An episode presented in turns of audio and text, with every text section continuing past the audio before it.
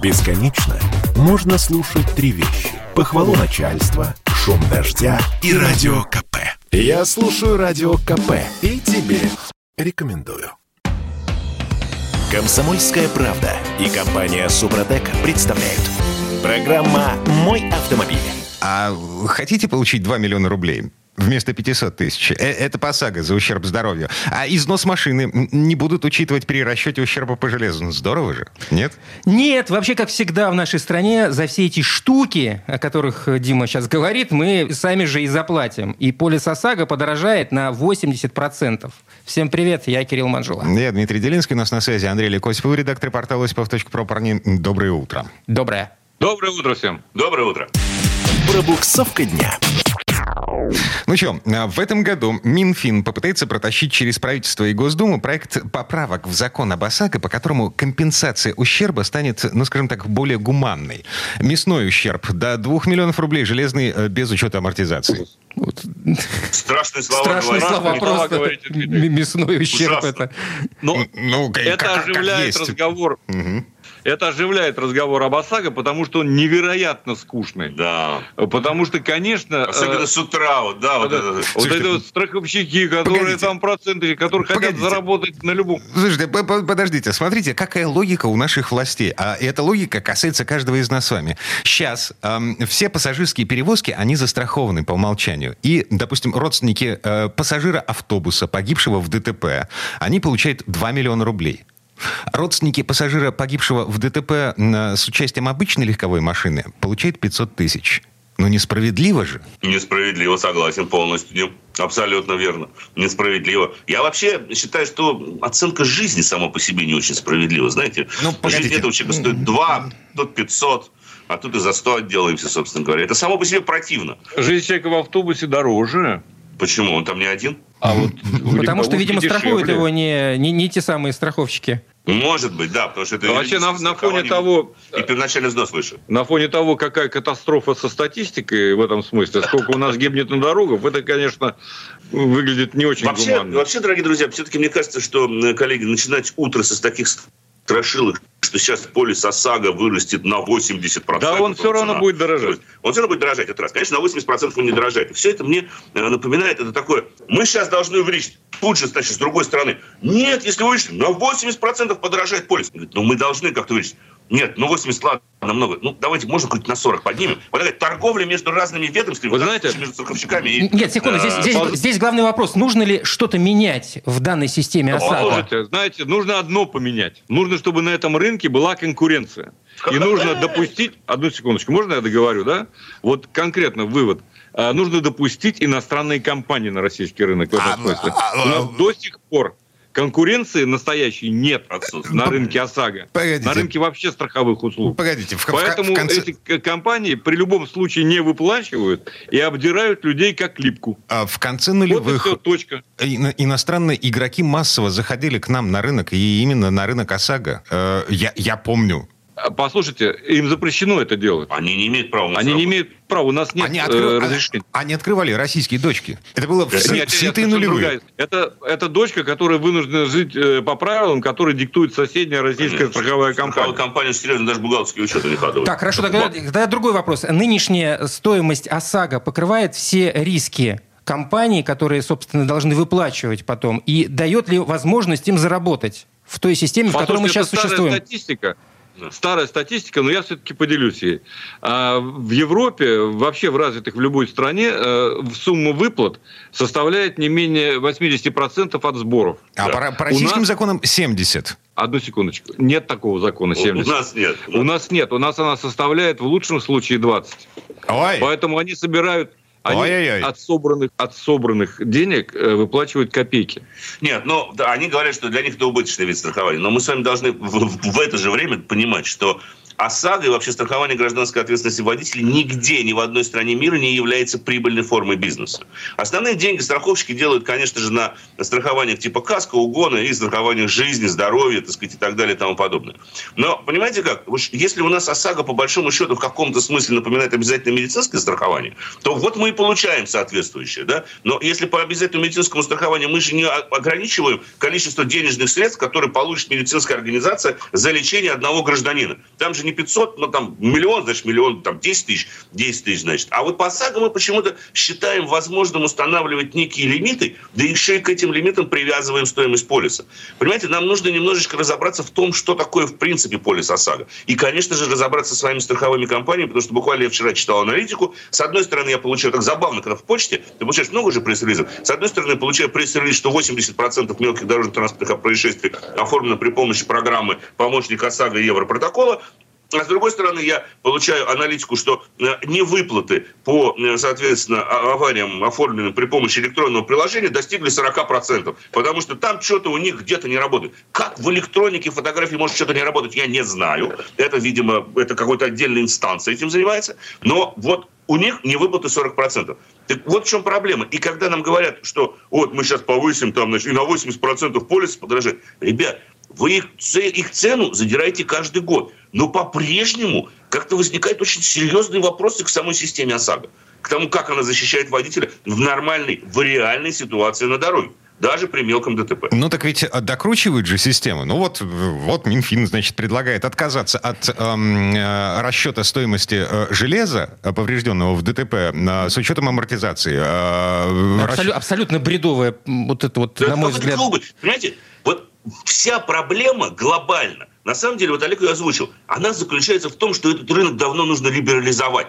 ОСАГО нужно пустить в абсолютно свободное плавание. Потому что стоимость ОСАГО сейчас целиком и полностью зависит от базовых ставок и территориальных коэффициентов. Еще раз, самых разных коэффициентов, большая часть Но... из которых всегда обуславливается государством. При этом в любой стране, в Германии, например, это диктует цены ОСАГО государства. Пусть оно установит просто цена ОСАГО для автомобиля такой-то да, мощности да, столько-то, да, такой-то да. мощности столько-то, столько-то. Хотите, все. работайте, не хотите. У нас Хочешь, есть компания конечно. немецкая, которая будет работать по этим да. расценкам. Не нравится? Ну, вот так вот, вот и все. А когда она, нас... за счет друг... она за счет другого компенсирует свои расходы в итоге. Понимаете, получ... у нас получается конкуренция базируется на том, насколько низкокачественная продукция есть. Чем ниже качество, чем дешевле. И... Но это не залог успешной конкуренции. Залог успешной конкуренции, когда продукция становится лучше в результате, а не хуже. А у нас ровно обратно, потому что потолок известен, и выше него не прыгнешь. Это вот советская получается... система, это советская система. Абсолютно, правильно, Кирилл, спасибо. Это типичная, типичная советская система. И более того, я вам скажу, что те же люди, которые в Советском Конечно. Союзе ее воплощали, воплощают до сих пор. Так а что вы от них тогда ждете, если это те же самые люди? Чему удивляемся? О чем мы здесь говорим, если люди те же, с тем же самым менталитетом и с тем же самым подходом. уровнем мозгового развития и подходом как результат. Простите за прямоту. Так или иначе, вот. А, вот тот мир, в котором мы с вами живем, сейчас выйдем из э, студии, да, и сядем... А, в этом мире Министерство э, финансов э, собирается протащить через правительство и Госдуму поэтапную реформу, двухэтапную, значит, для того, чтобы избежать резкого роста тарифов. Сначала мясной ущерб повысит до 2 миллионов посмотрит на то, как изменились тарифы в связи с этим э, и как реагирует рыночек, а потом э, попробует отказаться от амортизации, предварительно посчитав, насколько вырастет стоимость полисов в том случае, если они не будут компенсировать железо, ну, будут компенсировать железо целиком полностью. Как, как новое. Я вам сейчас, да. Я, я вам сейчас ножичек не совсем проткну, а только чуть-чуть вставлю. А потом через несколько минут уже по самой рукоят. М? Красиво же. Зачем? Какой смысл? Если сам подход изначально неправильный, а, нужно а, а, какие, а, какие сейчас, а какие сейчас препоны у нас стоят э, на рынке ОСАГО, чтобы этот рынок, э, как вы говорите, либерализовать? Что именно мешает э, допустить на этот рынок действительно качественные продукты? Ну, во-первых, во-первых, это запрет на деятельность иностранных страховых компаний первое. в полном объеме. Это первое. И второе, государственное регулирование данного вида страхования. Когда стоимость страхования и, соответственно, нормы прибыли каждого коммерческого лица зависит целиком и полностью от ЦБ, от Минфина и от различных так государств. цены тогда взлетят вообще до потолка? Не думаю, не думаю. Э, не думаю, что они взлетят. Э, тогда нужно действительно поставить предельную стоимость, э, собственно говоря, рассчитать ее разумно да, и, понимаете, вопрос надо сесть и за стол переговоров поговорить, надо что будет разумно цена. пригласить консультанта. Конечно. Из Германии. Примеру. Да, который бы рассказывал, как это все у них функционирует. Конечно. Вот и все. И ничего не придумывать. Там государство определяет потолок. Так давайте посмотрим, присмотримся к опыту. Конечно. Который уже на протяжении там 100 лет работает, ну, 50. А, есть одна маленькая проблема. Значит, а, у нас почему рынок ОСАГО считается убыточным? Вот, потому что страна большая, зараза. Есть такие регионы, в которых страховым компаниям неинтересно присутствовать. Ну, то есть вообще, в отличие от, допустим, от той же Германии. А, можете себе представить? А, там... Да, это, это, это такая, проблема, такая проблема есть. Э, но она решается, опять же, тем же государством. При помощи сотовой связи, электронных средств связи вообще. Да, это во-первых. Э, во-вторых, посмотрите, как это в больших странах, в Америке. Америка не меньшая страна по размеру, я уже не, не говорю по размеру о Канаде. Меньше, конечно. Не, она меньшая страна по размеру. Но, знаете, на Аляске тоже страдают, я слышал. Там тоже не так просто да, добраться до какого-то центра цивилизации людям, которые живут на Аляске. И в Северной Канаде тоже живут единицы. И ничего как-то не находят способ на машине ездить. И причем на машине ездить со всеми оформленными страховками. Никаких в общем, проблем. вся надежда на Илона Маска. Вот сейчас запустит Старлинг интернет. интернет подорожал да, уже. Все. Подорожал. Ну, что поделаешь? Подорожал. Так, что-то я в каком-то недоумении остался по, по итогу этих 11 все, минут. Все плохо, Тим. Серьезно? Да, однозначно. Не-не-не, будет еще хуже, чего переживать. А, ну да, все, мы расслабились. Да. Андрей Лекосипов, редактор портала осипов.про были у нас на связи. Парни, спасибо. Спасибо. Хорошего дня. Не унывайте, дорогие друзья. Удачи вам. Да, и традиционно берегите себя. А мы вернемся в эту студию буквально через пару минут. А в следующей четверти часа к нам присоединится автомеханик, ведущий программы «Утилизатор» на телеканале Че Юрий Сидоренко. Поговорим о том, что богатство не всегда к добру. Спорткп.ру О спорте, как о жизни. Комсомольская правда и компания «Супротек» представляют. Программа «Мой автомобиль». А богатство не всегда к добру. Применительно к автомобилям богатая топливная смесь – это признак неисправности грядущего большого ремонта. Это мы вернулись. Я Дмитрий Делинский. И я Кирилл Манжула. И, в общем, автомеханик, ведущий программу «Утилизатор» на телеканале ЧЕ. Вместе с нами Юрий Сидоренко. Юр, привет. Приветствую. Всем привет. Автомастер. Ну что, а для начала давайте разбираться с матчастью. Что значит богатая топливная смесь? Что значит тогда и бедная, получается, надо разобраться? Ну, боюсь, что мы не успеем сразу разобраться с двумя понятиями. Но из одного понятия будет понятно, что такое другое. То есть богатая топливная смесь... Ну, вообще, смесь у нас это соотношение воздуха, поступающего в цилиндр, с, би... с топливом. Ну, то есть, понятно, это смесь получается. Она может быть богатой, может быть бедной. Вот. И исходя из соотношения количества топлива, э, количество воздуха. Все очень просто. Когда, соответственно, э, топлива больше, а воздуха меньше, тогда получается богатая смесь. Когда топлива меньше, а воздуха больше, тогда получается объединенная смесь. Ну, бедная mm. смесь, будем так называть. Да, это, э, это относительно э, того, что задумал автопроизводитель в качестве... Э... Нормы. Угу. Угу. Ну да. Все, все очень с большим... С большим многозначительно, да. Многозначительно угукнули. Значит, бедная смесь плохо, э, и, и, как ни странно, богатая смесь тоже плохо. Э, ну, просто-напросто у нас, понимаете, э, автомобиль это сложная такая штука. Ну, реально сложная, тем более современные автомобили. И, соответственно, смесь эта, она регулируется в течение, например, даже цикла заводки. То есть мы заводим на богатой смеси, потом она объединяется потихонечку. Вот. Вопрос объема, то есть количества этой богатой смеси, например, э, в определенный момент на э, бедной смеси мы не заведемся, это точно. То есть смесь должна быть богатая. Э, ну, богатая, то есть топлива должно быть больше, воздуха меньше. А потом это все дело делается наоборот. Например. Вот так. Ну, то есть э, это все варьируется. Поэтому сказать, что э, использование какой-либо смеси э, это неправильно для автомобиля, нельзя. Вопрос, в какой момент времени оно используется. Ну, правильно я понимаю, если богатая смесь, то, соответственно, и ну, процессы сгорания, они более интенсивные, то есть КПД получается выше. Ну, конечно, соответственно, получается, что у нас? Э, у нас расход топлива больше. Ну, всегда понимаем, что когда мы э, заводим автомобиль, у нас всегда э, расход топлива больше. Про это все говорят. Почему ну, говорят, на... что, в принципе, прогреваться не обязательно, надо сразу же ехать начинать. Ну, так получается, что и, и нагрузка выше, и, рас... и ну, э, детали быстрее изнашиваются при богатой топливной смеси в постоянном режиме. Ну, э, конечно. Конечно, само собой. Но э, не, не весь же мотор изнашивается. То есть сказать, что кардинально будет плохо, не могу. Но то, что э, топливо будет, ну, то есть будет уходить больше, и вы будете просто попадать на деньги, это точно. Ну, там еще разные, э, там, свечи, например, будут изнашиваться. Это точно быстрее. А у нек- на некоторых машинах стоят свечи, которые денег стоят от сегодня до завтра. Там, иридиевые, например.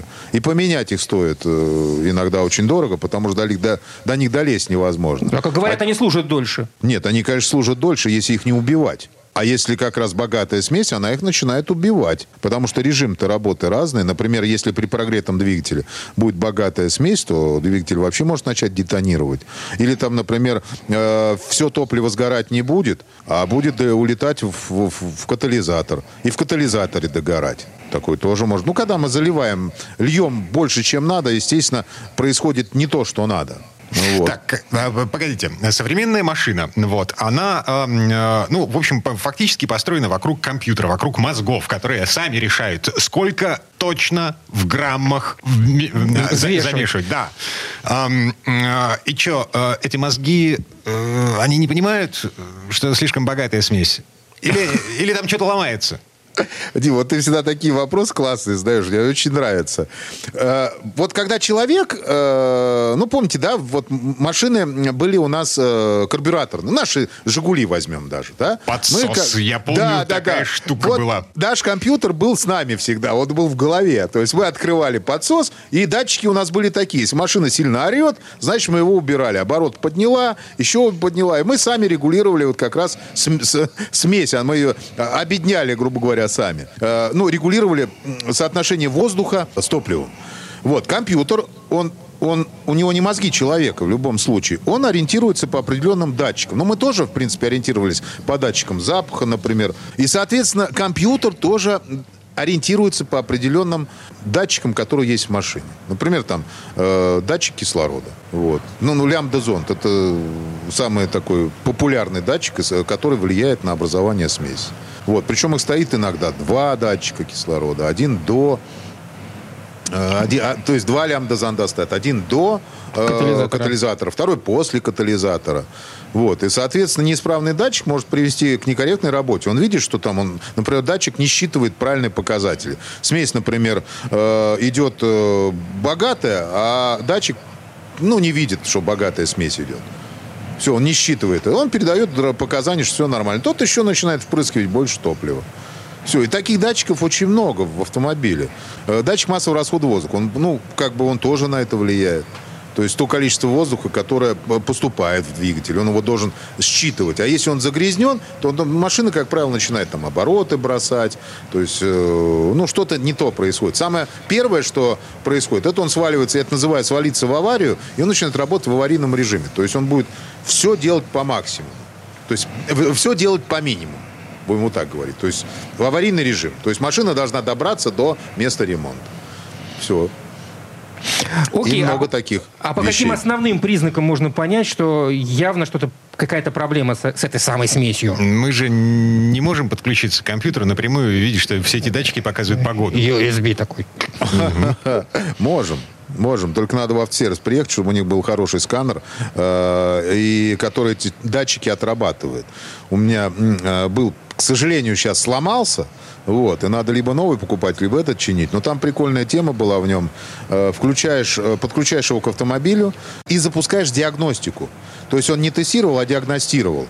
И он прям берет датчик, он его включает, выключает и смотрит, как он работает. И машина, причем, очень интересно для... Я это называл аттракцион для водителя. Потому что он смотрит, у него машина сама включается, сама выключается, у нее зажигание может включиться, она завестись сама может. Вот. А мы стоим рядом, смотрим. На этом все. Вот, это то, что в сервисе можно сделать. А так, конечно, ну что, основные вещи, это, конечно, расход топлива увеличивается. То есть мы, мы четко видим, что мы стали платить больше.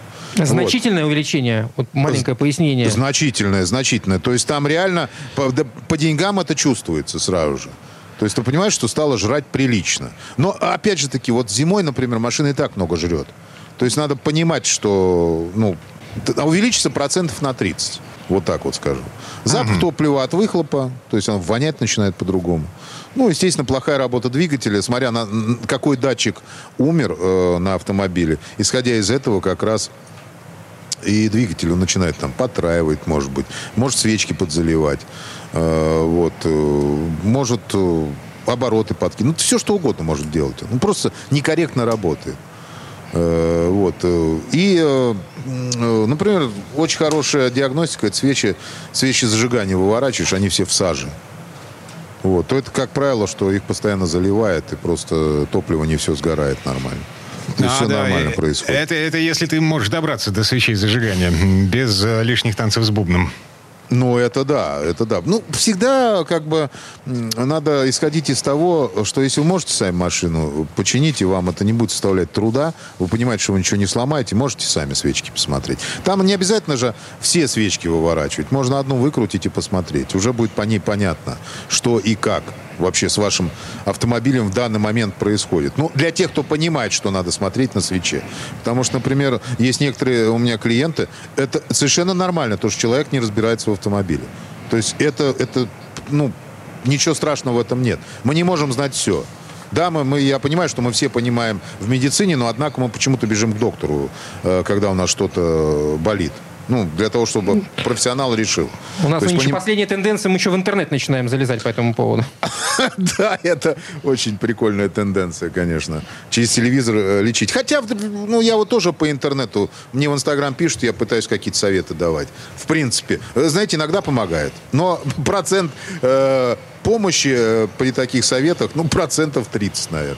Мгм. Дистанционная диагностика автомобиля, в общем, та еще затея. Так, и что, во- вот эти э, мужики, которые не разбираются в автомобилях, значит, поднимают капот, снимают э, вот эту заглушку пластмассовую. Пластмассовую крышку, да, с двигателя. а, э, катушки, форсунки, э, и вы- выкручивают свечи для того, чтобы посмотреть, что там такого интересного. Ну, я же говорю, А если еще- есть сила, Дим, то если есть сила и понимание, что можешь этого сделать, это можно сделать.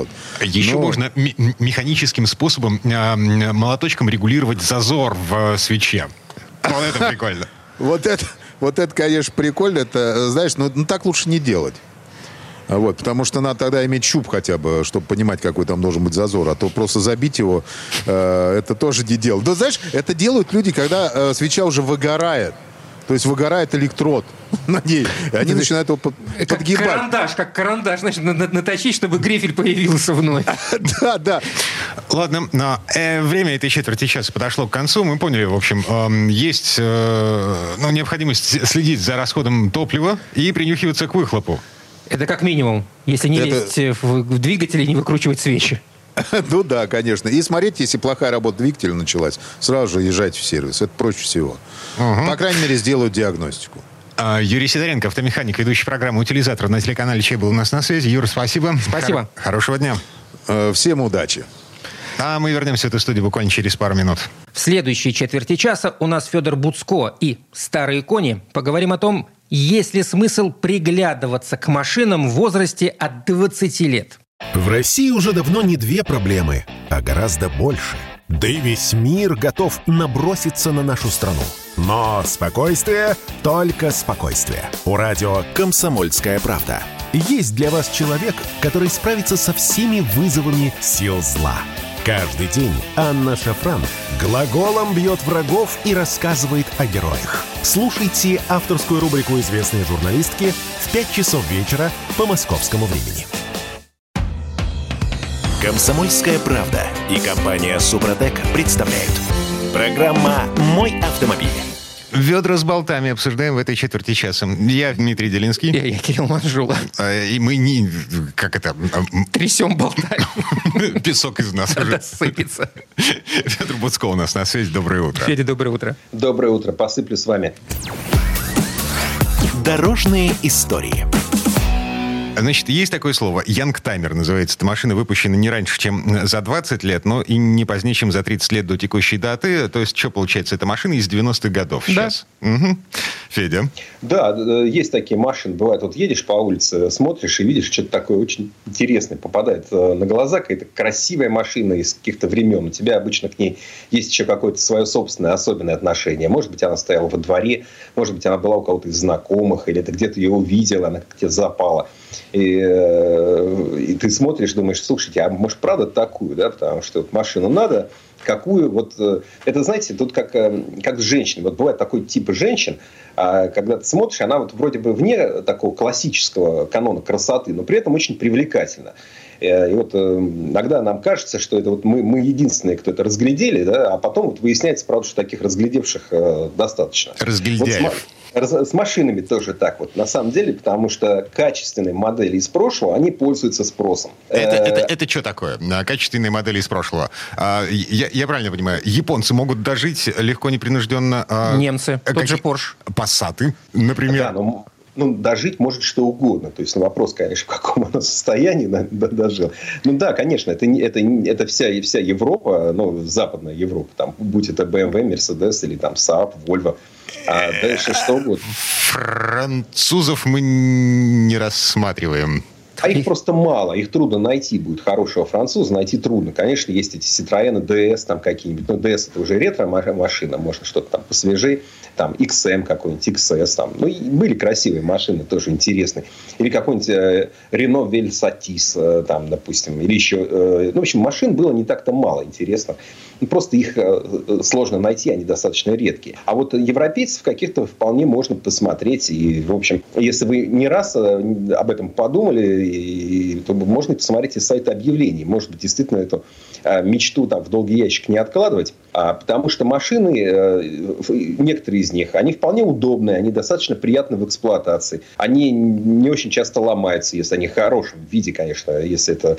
То есть ясно, что нельзя покупать машину какую-то очень редкую да, если вы там увидели там, не знаю, какой-нибудь а, Lamborghini Countach, то, наверное, без больших денег в кармане к нему лучше не подходить. Если вот э, такие экстремальные варианты сразу отмести, если почитать форумы, навести справки, не брать те машины, которые заведомо с какой-то там а, сложными проблемными местами и так далее, то, в общем, вполне можно найти себе такой 20-летний автомобиль, а, на котором будешь ездить. Конечно, к этому прилагаться должен автосервис. Да, хороший, э, нужен обязательно э, либо клубный сервис, заранее даже лучше бы поискать, нужен механик, и э, очевидно, что вы будете, эту машину нужно обслуживать. Это не должно, вы не сможете на ней ездить так, как вы бы ездили сейчас на любой бюджетной иномарке там, B-сегмента, корейской, французской, российской, которые вы купили, и ездите хвост и в гриву, и вот э, от ТО до ТО, и вообще вас больше ничего не интересует. Слушай, Понятно, а, что... а тогда вопрос, а,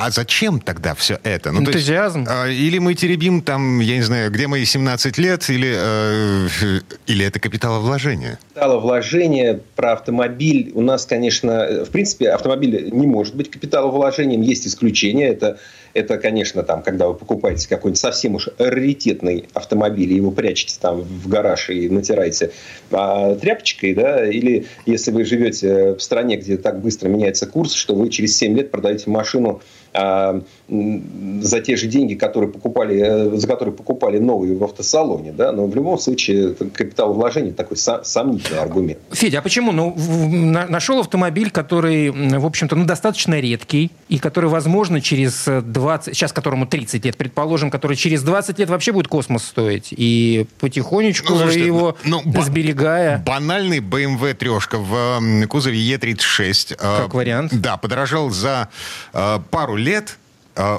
в три раза. Не потому, что э, курс изменился, а потому что эта машина, ну, как бы, она не часто встречающаяся в хорошем состоянии. Бэхи вообще, ну, да. Ну, либо аудио ТТ первого выпуска. Угу. Но... Да, я, я вот, например, мечтаю о Е30. Ну, так иногда мечтаю. BMW E30, это примерно там 90-го условно года, да, а, такие, то, что это раньше называлось переходной кузов, да, был не переходной такой с заниженной кормой, был переходной такой уже чуть-чуть более квадратный.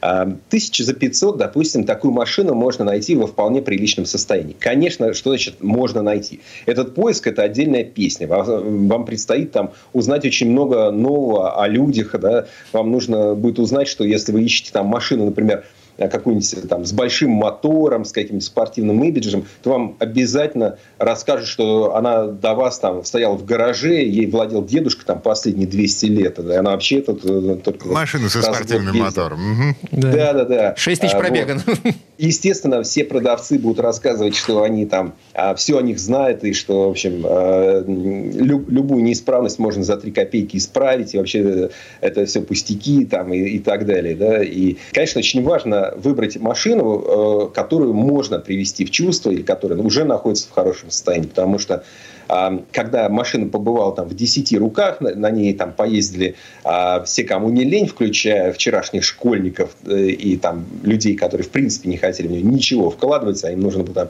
мешки на рынок возить, то такие машины уже проходят эту, знаете, такую точку невозврата. А, ну, дальше, ну, теоретически восстановить можно все, но, но как бы уже нет. Да? То есть от, от этого лучше отказаться, если вы хотите на этой машине ездить. А скажем, э, там, из 90-х годов машину вполне можно найти, которая будет ездить. Ну, в первую очередь я посмотрел на Мерседесы, там, на 124 там, 126 126 это старый S-класс такой, вот еще э, до, до, до того, который назывался Кабаном и был фигурантом э, этих самых анекдотов про нового русского, про предыдущий. А такие машины вот в районе там, 500-600 тысяч рублей можно найти вот не гнилые, не заколхоженные, то есть более-менее с оригинальными частями. И если найти к ним еще и сервис, и там порядочных людей, понятно, что а, нужно, чтобы на этом сервисе мастер а, разбирался и в Э, двигателях, и в электрике, и, конечно же, просто слесарь нужен нормальный, двигателист нужен. Вот если это все в одном э, месте собрано, да, то вполне возможно, что вы и поездите на этой машине с удовольствием. На каждый день. Я сейчас говорю не об инвестициях в машину, которая у вас там в гараже стоит, а вы там в теплое время года один раз в неделю, и то, и то не каждую, выезжаете там 20 километров э, по, по бульвару прокатиться. Я говорю о машинах, на которых можно ездить на каждый день. И в них, в общем-то, есть э, кайф. Конечно, в них нету там множества тех привычных нам сейчас уже по новым машинам каких-то, может быть, функций, там, может не быть там электродоводчиков там стекол, например, а, или там подогрева сидений, или руля, еще что-то такого. Но э, как-то же жили мы без этого, и зато в этих машинах есть э, радость от, от езды, от управления. Если она у вас есть, если они вам ее дарят, эту радость, тогда вполне возможно это ваш вариант. А, я понимаю. Есть разница между э, обмылками, как начали называть машину еще в нулевые, да, и тем, что э, э, харизматично Забудь давила асфальт в, ну, о, господи, в 90-е, 80-е. Представляешь, на, на, на кабанчике-то проехаться сейчас. О, найти бы его еще. Так, а, что у нас в итоге получилось? А, у меня еще один вопрос возник, собственно. А, окей, значит, там нет стеклоподъемников, нет подогрева руля, нет подогрева сидений. Ну, естественно, нет массажа, значит, всех этих свистелок, переделок, э, которые сейчас маркетологи придумали. А что у нас с экологическими нормами? Э, близок тот день, когда у нас введут такие запрет на въезд в центр города, Петербурга и Москвы в, в частности. Ты в это веришь? Да, а, а, а, двигателем, который ниже, ну, там, условно говоря, Евро-4. Слушай, ну когда введут, тогда будем говорить. Пока не введут, поскольку машина стоит на учете, ну как бы, ну она уже есть. Ну вот, если вы живете в центре Петербурга, то я думаю, что еще не скоро пробьет тот час, когда вам не разрешат ездить к себе домой на собственном автомобиле. А вот, кстати, в, э, э, есть же требования по безопасности, да, э, всевозможные. Есть э, старые машины, реально старые. Без, которые... без ремня безопасности Вообще, ты имеешь? Ну, да, без подголовников, старых. без всего. Э, и они-то как на учет встают? Но они уже стоят на учете, да, они, поэтому они нормально встают на учет. То есть, если конструкция не предусмотрена, значит, не предусмотрена. Да, сейчас новый автомобиль без подушки безопасности ну, уже нельзя выпускать. Поэтому, например, Лада Нива Легенд, она обязана иметь э, одну подушку безопасности. В руль ее вставить не получается, ее вставляют где-то сбоку. Зачем она там нужна, это не совсем понятно, но она должна быть хотя бы одна, поэтому она там есть. Вот. Но если машина уже выпущена, она уже э, ну, как бы конструктивно рассчитана на отсутствие, например, подушек безопасности, то, в общем, ну, вполне себе э, может ездить дальше. Кстати, про подушку я вам напоследок расскажу такой, знаете, короткий анекдот э, презентация Альфа Ромео, там, кажется, 154 там, 90-е годы, там, начало. И а, э, рассказывают об автомобиле журналистам, где говорят, что такая она э, навороченная, вся технологичная. И тут стоят журналисты говорят, как же так? Вы говорите технологичная, а у вас ни одной подушки безопасности. Вон на Volvo они уже базовое оснащение входит. А на что э, представитель Альфа-Ромео говорит, знаете, а Потому что водитель Альфа-Ромео, попав в аварию, умирает, когда рулевая колонка пронзит ему грудь, а не ждет, э, значит, в коме, когда родственники отключат аппарат искусственного дыхания. Поэтому можно ездить без подушки безопасности. Главное, голову не терять. А, жесть какая. Оптимистично, однако. Эм, Федор Буцко был у нас на связи. Федя, спасибо. Спасибо, Федор. Всего доброго. А мы вернемся в эту студию буквально через пару минут. В следующей части программы у нас журналист и летописец мирового автопрома Александр Пикуленко. Послушаем историю создания фирмы «Опель», которая началась 160 лет назад, когда даже двигателей внутреннего сгорания еще не было.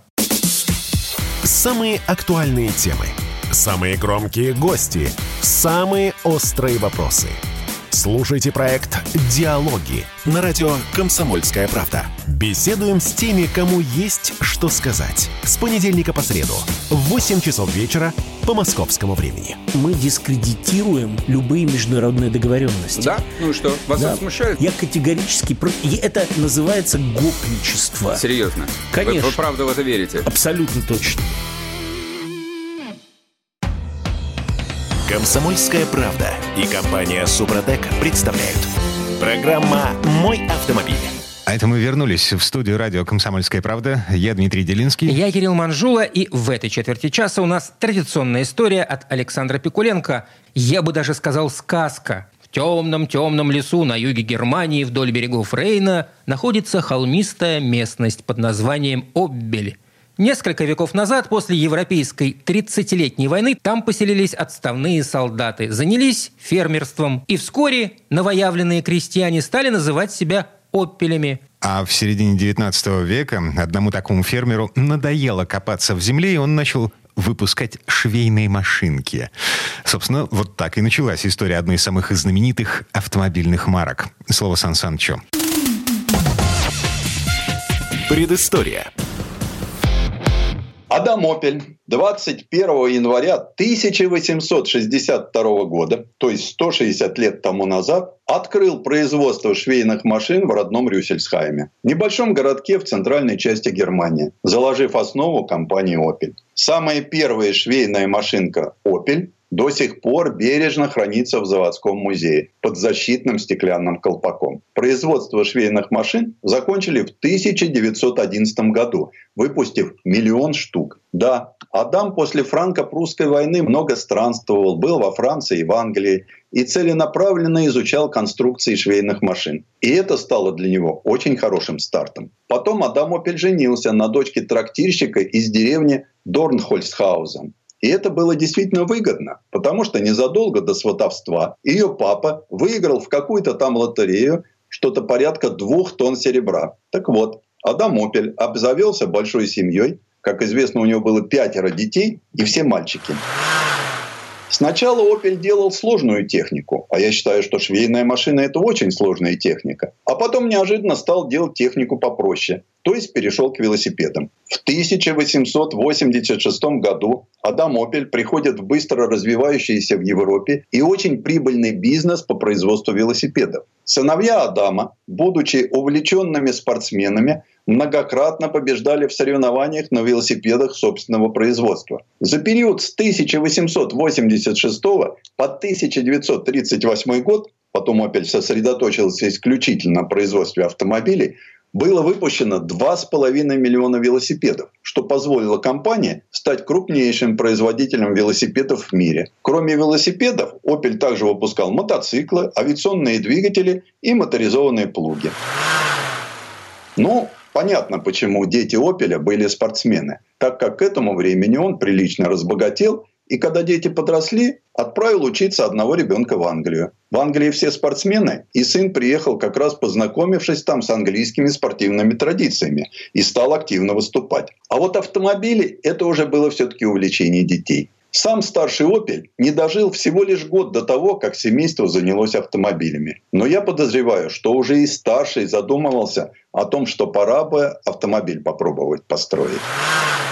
В 1899 году в Рюссельсхайме начинается выпуск патентованного автомобиля Opel системы Луцмана, что положило начало всей известной автомобильной истории компании Opel.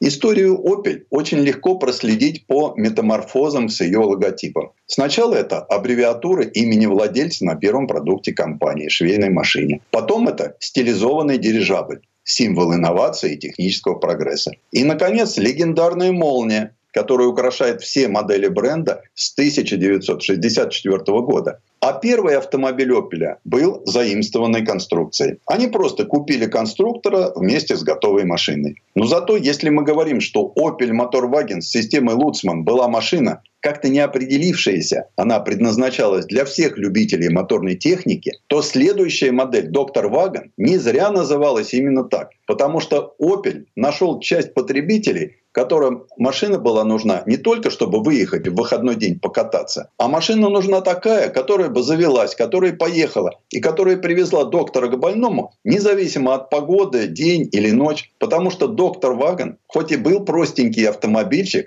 но он все-таки был уже автомобилем массовым. Но тут надо понять, кто был доктор в то время. Это был человек, который легко управлялся с упряжкой. То есть он содержал сарай, где у него в одном отсеке была кобыла, а в другом отсеке у него хранился экипаж. Вот он умел одновременно, так сказать, и за лошадью ухаживать, то есть это и подковы, и навоз, и запрячь вот эту самую повозку. Потом приехать к пациенту, и чтобы еще потом руки были чистые. Ну, в общем, это был человек достаточно такой сложной жизненной позиции. При этом врачи были, если причислить докторов к среднему классу, то они были люди обеспеченные.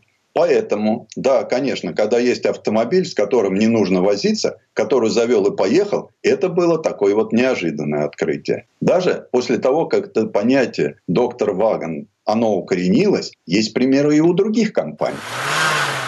Ну а самая первая связь Opel с Россией случилась более ста лет назад. Потому что в ноябре 1903 года марка Opel получила статус официального поставщика двора его императорского величества. Там еще не было автомобилей, там были прописаны велосипеды и швейные машинки. А вот когда у нас после революции началась массовая автомобилизация, мы стали делать ее с американцами, а не с немцами. Хотя, опять же, Opel недолго оставался немецкой компанией. Он стал принадлежать General Motors, потом, правда, был национализирован. Автомобильный прогресс тогда шел семимильными шагами. Но Opel Olympia вообще был знаковый автомобиль, потому что это был один из первых в мире серийных массовых автомобилей с несущим кузовом. То есть у него отсутствовала рама. Что касается Олимпии, то и название машины не случайно.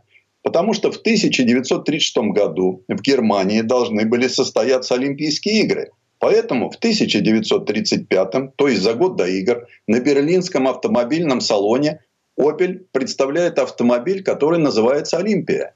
И машину украшает маленький силуэт дискобола, знаменитой греческой скульптуры. Следом кадет приходит на смену успешному Opel P4 и дебютирует в 1936 году с несущим стальным кузовом, независимой передней подвеской, четырехцилиндровым четырехтактным двигателем и гидравлическими барабанными тормозами. Цены были значительно ниже, чем у прямых конкурентов. А в послевоенные годы у нас с «Опелем» переплетения начались очень серьезные так как для ускорения процесса создания автомобиля «Победа» был все-таки заимствован силовой каркас автомобиля «Опель Капитан». Есть документы, свидетельствующие о том, что еще в 1939 году были закуплены два Opel Капитан. Машины закупили для Горьковского автомобильного завода в качестве образцов. Вот откуда пошла идея создать машину с несущим кузовом. И эта идея зрела, несмотря на тяжелейшую войну, несмотря на то, что в 1943 году германская авиация практически стерла с лица земли Горьковский автомобильный завод конструкторы не оставляли мечту создать прогрессивный автомобиль. В результате появился ГАЗ М20 «Победа». Этот автомобиль, он в равной степени и самобытен, и заимствован. Ведь задача была поставлена как? Сделать все в сжатые сроки.